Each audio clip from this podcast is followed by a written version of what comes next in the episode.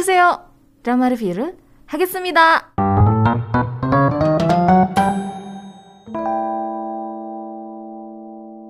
Sekarang saatnya untuk Grace bahas satu buah drama.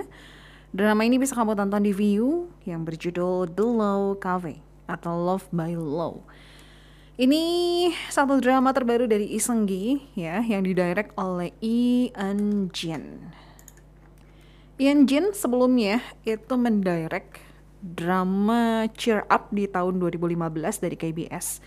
Uh, Cheer Up ini kalau nggak salah yang diperanin sama Jung Ji, ya betul. Ada Iwon Gun juga di situ nyeritain soal tim cheerleader deh, kalau nggak salah.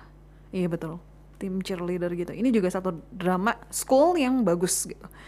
Ya tahun 2015 episodenya juga nggak gitu banyak cuma 12 aja Terus drama lainnya yang didirect oleh Ian Jin adalah Lover of Music. Cuman ini aku nggak nonton Lover of Music ini. Oh, diperanin sama Jung Eun Ji juga. Ada Jung Eun Ji, ada Ji Hyun Woo, terus Shin Sung Lee Se Young, sama Son Ho Jun. Cuman ini aku nggak nonton. Mungkin nonton cuman awalnya doang kayaknya. Kalau nggak salah nyeritain soal musisi trot gitu. Iya bener.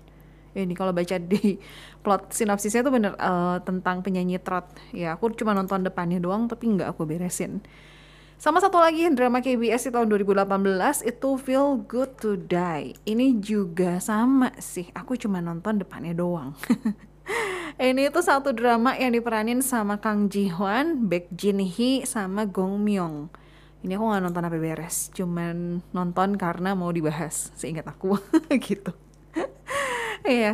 Terus Ian Jin juga mendirect untuk drama-drama spesial dari KBS ya. Ini ada beberapa, kayak misalnya drama spesial Bright in Sneakers. Cuman ini memang di tahun 2014 jadi sudah cukup lama. Ini kalau aku lihat mungkin di awal itu dia memang fokusnya ke drama-drama spesial dari KBS. Barulah di tahun 2014 debut di drama series yaitu Lover of Music. Balik lagi ke drama The Low Cafe. The Low Cafe ini ditulis oleh No Seng A sama Il Ri. Terus ada Im Ji Eun juga. No Seng A sama Il Ri itu adalah penulis web komiknya. Karena drama The Low Cafe ini diadaptasi dari web komik yang dirilis di tanggal 27 September 2019 sampai 4 September 2020. Jadi kurang lebih satu tahun ya dirilisnya tuh. Di dramanya penulis webkomiknya juga turut serta untuk menuliskan dramanya ya. Aku belum baca untuk webkomiknya jadi aku nggak bisa bandingin apakah sama banget atau gimana.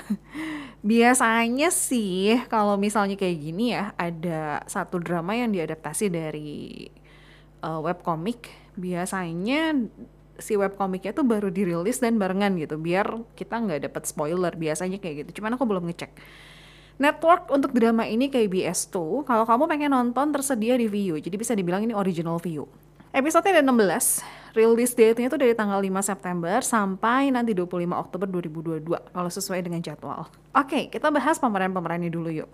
Pemeran yang pertama adalah Iseng Gi. Iseng Gi di sini tuh berperan sebagai Kim Jung Ho, seorang calon jaksa yang akhirnya resign memilih untuk resign dan di kalau misalnya ditanya gitu dia tuh pengangguran sebenarnya. Tapi di balik itu ada satu hal yang lagi dia kerjain tapi dia nggak spill ke orang-orang. Iseng Gi tadi kan aku bilang ya kayak udah lama banget nggak nonton drama dia. Terakhir itu dia main di tahun 2021 ternyata drama TVN yang Mouse judulnya which is di mana satu drama yang nyeritain tentang pembunuh berantai.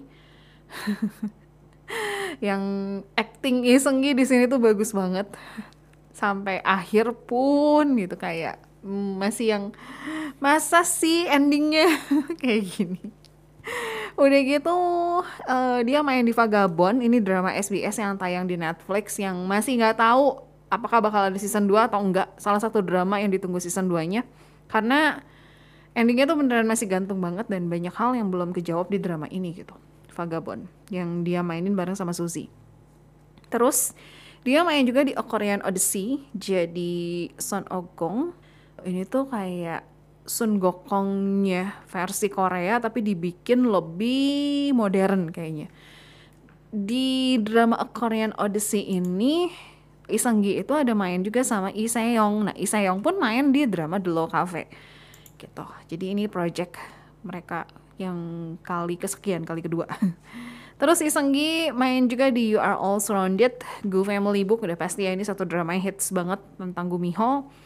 Udah gitu dia main juga di My Girlfriend is Gumiho, ini satu drama juga tentang Gumiho yang kayaknya kalau kamu ditanya drama Korea tentang Gumiho apa sih? Pasti drama My Girlfriend is a Gumiho ini kesebut gitu. ya, itu untuk Isenggi. Kalau untuk project movie-nya nggak terlalu banyak. Dia mengawali project movie itu di tahun 2015 dengan Love Forecast. Ini aku nonton, uh, nyeritain tentang sahabatan gitu cewek sama cowok yang sebenarnya salah satu menyimpan rasa. dia peranin bareng sama Moon Chewon. Terus satu lagi adalah The Princess and the Matchmaker. Nah ini aku nggak nonton. The Princess and the Matchmaker ini drama eh drama movie sagek gitu sih. Ya itu untuk Isang Ki belakangan kan dia sering banget muncul di variety show ya gitu jadi ya aku nontonin lihat dia tuh di variety show Oke, okay. berikutnya adalah Lee Seyong. Lee Seyong di sini berperan sebagai Kim Yuri, yang mana Kim Yuri itu adalah temennya Kim Jung Ho. Apa ya? Ya mantan, temen, cinta pertama juga. Lee Seyong Terakhir itu dia main di drama The Red Sleeve tahun 2021. Terus dia main di Kairos. Udah kita Memories, uh, Dr. John, The Crown Clown, A Korean Odyssey yang bareng-bareng sama Isenggi juga dan masih banyak lagi ya cukup banyak dia uh, dramanya. Kalau untuk movie-nya terakhir itu dia main di Soul Vibe tapi cuman dikit lah scene-nya dia tuh Terus ada di Hot Young Bloods. Ini satu movie yang juga cukup sering dibicarakan, cuman aku nggak nonton. Terus dia ada di All for Love, kemudian Hotel Lake dan lain-lain. Aku nggak gitu nontonin movie-nya uh, Isayong, ya. Itu untuk Isayong. Um, pemeran lainnya di drama ini ada Kim Won Hye ya Kim Won Hye uh, udah cukup sering juga kita lihat di drama-drama Korea terus ada John Nomin kemudian ada Kim Solgi ya ada Oh Dong Min juga dan lain-lain. Pokoknya cukup banyak lah gitu. Ini kelihatannya sih satu drama yang melibatkan cukup banyak orang ya. Oke kita langsung ke ceritanya ya. Jadi drama The Low Cafe ini nyeritain tentang Kim Jung Ho yang diperanin sama Lee Seung Gi tadi. Terus ada Kim Yuri yang diperanin sama Lee Seong, Han Seon yang diperanin sama Kim Sol Gi, dan Do Jin Ki yang diperanin sama Oh Dong Min. Mereka tuh berempat temenan dari SMA, berteman baik ya. Dan sebenarnya mereka itu adalah couple. Jadi uh, Kim Jung Ho sama Kim Yuri, kemudian Han Seon sama Do Jin Ki. Han Seon sama Do Jin Ki akhirnya nikah. Ya, sementara hubungan Kim Jung Ho sama Kim Yuri berakhir. Setelah sekian lama mereka nggak ketemu, uh, udah gitu ketemu lagi di acara weddingannya Han Seon sama Do Jin Ki, tapi itu pun ketemunya nggak ketemu yang ngobrol gitu, cuman uh, ya something happen lah di acara weddingan itu dan akhirnya mereka ketemu lagi. Kim Jung Ho sama Kim Yuri itu sama-sama mahasiswa jurusan hukum dan mereka tuh kerja di satu firma hukum. Cuman memang firma hukumnya beda ya. Emang gak jodoh, eh emang gak jodoh, emang jodoh atau gimana gitu nggak ngerti lah ya. Tapi mereka tuh sama-sama resign juga, jadi sama-sama mahasiswa jurusan hukum, sama-sama kerja di firma hukum, sama-sama resign. dan uniknya lagi karena mungkin satu satu ini ya satu ya sama-sama dihukum gitu. Satu lingkungan ya. Jadi ketika Kim Jung Ho resign Kim Yuri itu sebenarnya tahu kalau dia resign dan mempertanyakan gitu kenapa ya Jung Ho kok resign melepaskan pekerjaan yang dulu-dulu tuh memang dia impiin gitu pekerjaan ini tuh? Akhirnya Kim Yuri juga resign tapi mereka berdua tuh punya uh, alasan resign yang berbeda. Kim Jung Ho sesudah resign ceritanya dia tuh kerja sebagai penulis tapi kalau misalnya kita lihat lebih banyak nganggurnya sih dia benar-benar menikmati hidup lah berendam di atap gitu ya main-main air. By the way peliharaannya lucu banget peliharaannya Kim Jung Ho itu aduh lucu banget gemes deh terus Kim Jung Ho ini juga punya gedung yang akhirnya dia sewain. Jadi dia tuh disebutnya tuan tanah atau kalau di Korea di drama Korea istilahnya tuh induk semang. Nah, sementara Kim Yuri, Kim Yuri setelah resign, dia beralih menjadi pemilik kafe yang nggak cuma nyediain kopi yang enak aja, tapi juga dia tuh kayak buka konsultasi hukum di kafenya. Jadi sambil orang ngopi, nikmatin minumannya, sambil konsultasi soal masalah hukum yang lagi mereka hadapin gitu. Drama ini tuh jadi salah satu drama yang dinanti di tahun 2022. Kenapa? Karena mengangkat genre komedi romantik yang dilengkapi dengan genre low seperti yang tadi aku bilang gitu, law-nya di sini tuh bukan yang law yang berat banget hukumnya, enggak yang sampai bikin kita tuh mikir keras enggak. Tapi law-nya tuh lebih membumi. Karena aku kan udah nontonin banyak banget drama tentang hukum di uh, drama Korea ya.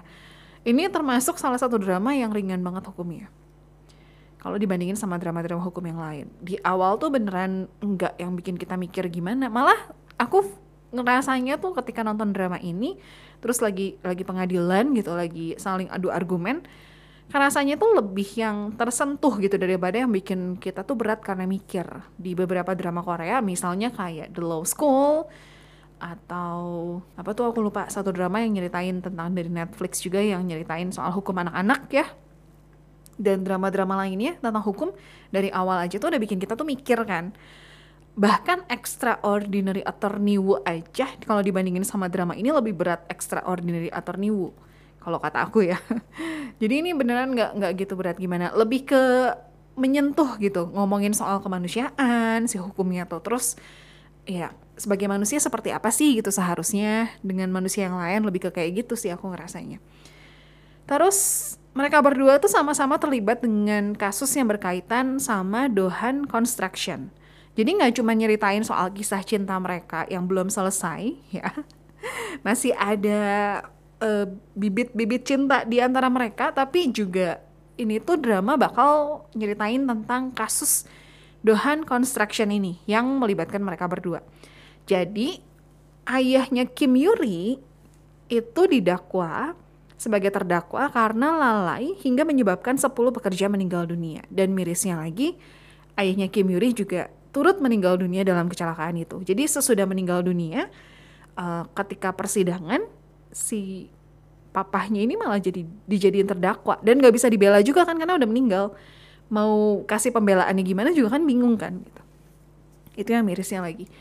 Udah gitu ada adegan ya di mana waktu Kim Yuri-nya tuh tahu kalau papahnya kecelakaan dan ini pedih banget ini aku sampai yang ini drama apa Kim Yuri itu masih SMA ceritanya jadi waktu itu dia lagi hangout sama temennya atau ya pokoknya lagi jalan sama temennya dia nggak sengaja lihat televisi dan di TV itu lagi ngeberitain tentang kecelakaan itu nah terus dia langsung lari kan lari ke rumah sakit dan waktu akhirnya ketemu gitu sama mamahnya jadi papahnya tuh lagi terbaring di ranjang gitu cuma ditutupin pakai tirai rumah sakit ya mamahnya ada di depannya dan waktu Kim Yuri-nya pengen lihat papahnya gitu, pengen samperin papahnya, mamahnya tuh ngelarang. Kim Yuri terus-terusan usaha pengen lihat papahnya. Dia bilang, saya pengen lihat papa, saya pengen lihat papa untuk yang terakhir kalinya. Saya pengen ngomong sama dia, pokoknya dia usaha ngomong sama mamahnya, tapi mamahnya pun sama kerasnya dengan dia untuk ngelarang Kim Yuri-nya nggak boleh ketemu sama papahnya. Sampai di satu titik mamahnya bilang gini, ini pakai kata-katanya Grace ya. Cuman intinya seperti ini. Mamanya bilang, papa kamu pasti pengen kamu mengingat hal yang baik tentang dia. Maksudnya hal yang baik tentang dia itu adalah fisik. Ya, ngomongin soal fisik. Fisik yang sempurna. Karena kondisi papahnya pada saat itu mengalami luka bakar yang cukup parah. Sampai akhirnya meninggal dunia. Jadi mamahnya tuh nggak mau Kim Yuri ngeliat kondisi papahnya dengan luka bakar yang cukup parah gitu. Wah itu mamahnya tuh sampai yang udah ngomong gitu terus nangis gitu itu uh. nah Kim Yuri sebenarnya nggak terima kalau papanya disalahin atas kecelakaan itu tapi dia juga nggak bisa apa-apa karena pada saat itu yang pertama karena papahnya sudah meninggal uh, dia nggak tahu apa yang sebenarnya terjadi di lokasi itu kan? Terus yang kedua dia masih SMA dia masih awam tentang hukum masih nggak tahu apa-apa tentang hukum jadi dia nggak bisa ngelakuin apa-apa. Mau marah pun ya gimana gitu. Jadilah akhirnya dia berusaha keras mati-matian untuk belajar hukum supaya dia bisa ngebantu orang-orang yang mengalami hal yang sama dengan papahnya. Setidaknya ada orang yang bisa dibel uh, ngebela gitu ketika ada kasus ini tuh karena dia ngerasain ketika dia jadi korban nggak ada satupun yang bisa ngebela dia jadi dia pengen jadi orang yang bisa berguna dalam hukum gitu. Walaupun sebenarnya dia juga tahu siapa dalang dibalik kecelakaan papahnya ini. Gitu. Tapi kan untuk membuktikan penjahatnya, untuk membuktikan kalau orang ini loh pelakunya, itu kan butuh proses hukum yang cukup panjang. Dan sebagai orang yang sudah paham hukum, Kim Yuri juga harus menaati prosedur yang berlaku. Dia nggak bisa dengan seenaknya menghukum kan ya karena ada aturan-aturannya. Nah kejadian ini tuh kejadian ketika papahnya kecelakaan cukup berdampak besar untuk Kim Yuri sendiri. Dia ngalamin trauma bahkan sampai dia dewasa pun dia masih mengalami trauma. Panic attack yang dia rasa yang pertama kali waktu dia lagi di kelas gitu dia tiba-tiba ngerasa sesak nafas ya sampai si Kim Jung Ho tuh panik nih kenapa nih Kim Yuri? gitu. Dan sampai dia gede pun dia udah kerja sebagai pengacara. Setiap kali dia denger atau dia baca Dohan Construction dia akan ngalamin panic attack yang bikin dia tuh sampai sesak nafas. Sampai pandangannya blur gitu pokoknya dia bener-bener ngap gitu. Ya itu untuk Kim Yuri. Sementara untuk Kim Jung Ho dia harus merelakan cinta pertamanya yaitu Kim Yuri. Gara-gara kasus Tuhan Construction. Loh, apa hubungannya? Kenapa? Karena ternyata ayahnya Kim Jung Ho adalah jaksa yang menangani kasus Dohan Construction yang tersangkanya tuh papahnya Kim Yuri itu. Dan pemilik Dohan Construction adalah kakeknya Kim Jung Ho atau mertuanya, papahnya gitu. Ini yang bikin posisi Kim Jung Ho itu jadi complicated. Dia terjebak di antara orang-orang yang berarti buat dia.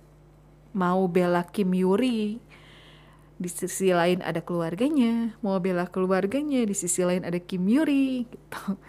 Dia keluar dari pekerjaannya sebagai seorang jaksa gara-gara dia nggak terima dengan prinsip yang dipegang sama papahnya dan dia tuh nggak mau nyakitin Kim Yuri lagi gitu. Terus adegan mereka putus tuh, wow, nonton deh.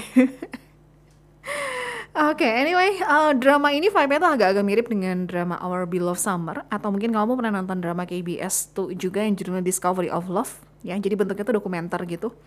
Jadi ada scene di mana pemeran utamanya tuh diwawancara dan nyeritain isi hati mereka tuh kayak apa gitu. Nah di drama ini tuh sama gitu. Jadi selain ceritain soal kasus-kasusnya, terus kehidupan mereka seperti apa, terus ada scene wawancaranya juga. Mungkin agak sedikit mirip vibe-nya tuh dengan satu drama di Netflix, You Are My Spring.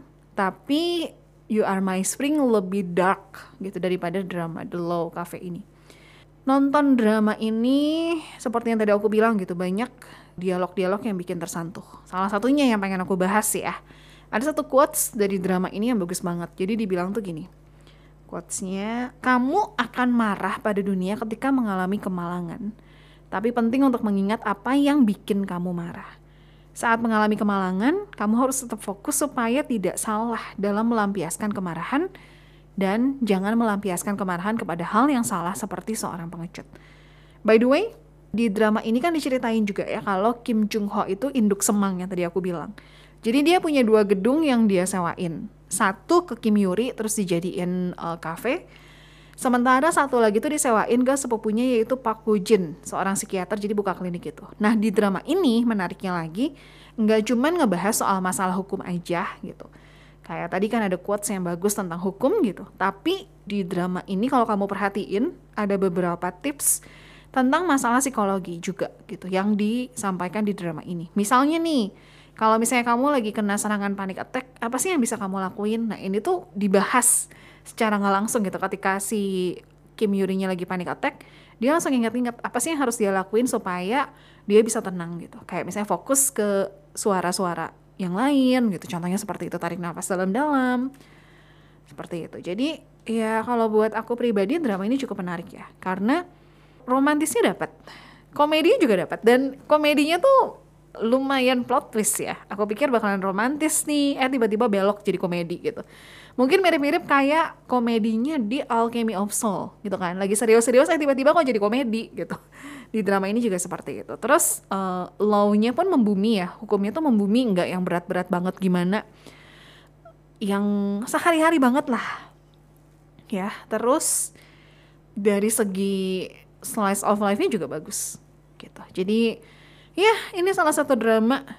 Mungkin aku rekomendasiin juga kalau ada yang nanya drama yang lagi seru belakangan ini apa? The Law Cafe sih salah satunya